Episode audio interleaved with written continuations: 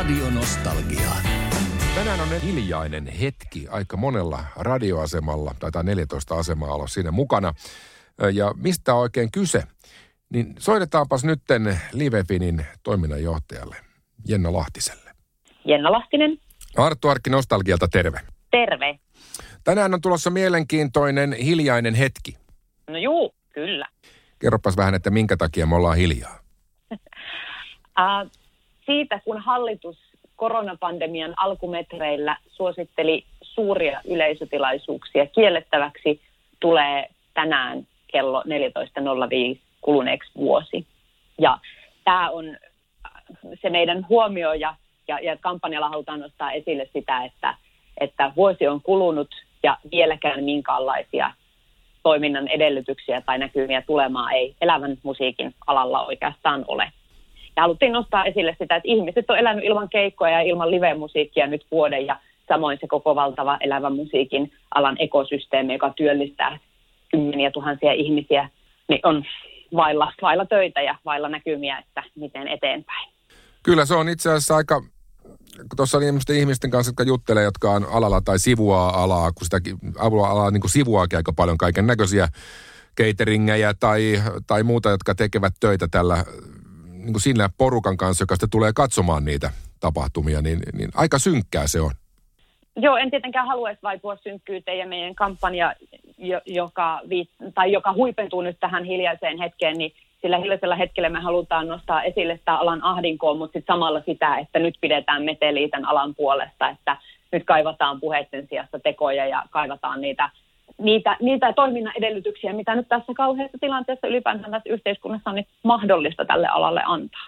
Käytännössä ne toiminnan edellytykset, mihin viittaan, on siis taloudellinen tuki, koska musiikin alan tota, elinkeino on tavallaan nyt lailla kielletty, tai ei edes mikään tavallaan, se on kielletty.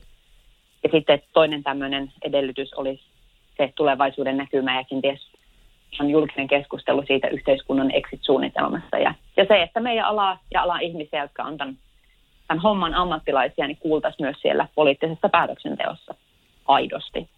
Niin, se olisi aika tärkeää. Kyllä tuo päätöksenteko nyt muutenkin tuntuu olevan semmoista poliitikkojen puolipanikointia siitä vaan, että ei kukaan pysty sanomaan myöhemmin, että he on tehnyt jotain väärin, eikä välttämättä ajatellakaan niitä lopputuloksia, kaikki nämä salien sulkemiset ja muut, niin onko niillä käytännössä mitään merkitystä, mutta siinä lähtee siinäkin yrittäjiltä työtä alta, niin, niin eletään kyllä semmoista, että me varmaan tullaan oppimaan tästä ajasta aika paljon. No ihan varmasti. Ihan varmasti ainakin se, että yleisötilaisuuksien kieltäminen niin kuin paniikkinappulana ei ole oikea ratkaisu, enkä mä tietenkään kritisoi niitä tämänhetkisiä rajoitustoimenpiteitä, ne on varmasti aivan paikallaan. Tämä tautitilanne on totta kai ihan kauhea, mutta että kyllähän tämän on joskus tästä väistyttävä. Ja sinne joskus hetkeen meille pitäisi nyt avata sitä näköalaa, että ei tämä ala voi niin kuin loputtomasti. Nyt me ollaan vuosi haparoitu pimeässä ja etitty valokatkaisia, että sen täytyy loppua, että jonkun täytyy laittaa vähän valoja päällekin. Aivan. Onko minkäännäköisiä arvioita kukaan esittänyt teille, että koska äh, esimerkiksi tämä rokottaminen alkaisi purra ja koska tämmöinen aukeaminen voisi tapahtua?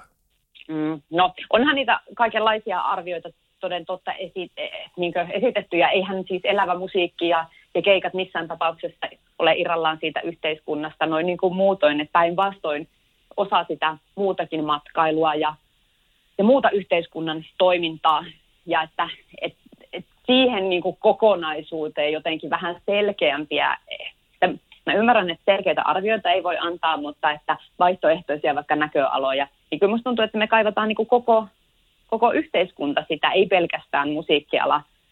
Mutta eihän tällaisia arvioita kauhean selkeäsanaisesti ole julkisuuteen tullut. Ja että ehkä se keskustelu julkisuudessa vaikka siitä exit-suunnitelmasta ja ikään kuin ulospääsystä ja sen ulospääsyn askelmerkeistä on vähän tämmöistä yksittäisten asiantuntijoiden kannanottoa ja sitten toisaalta yksittäisten poliitikkojen omia mielipiteitä siitä, että mitä saa tai ei saa tehdä.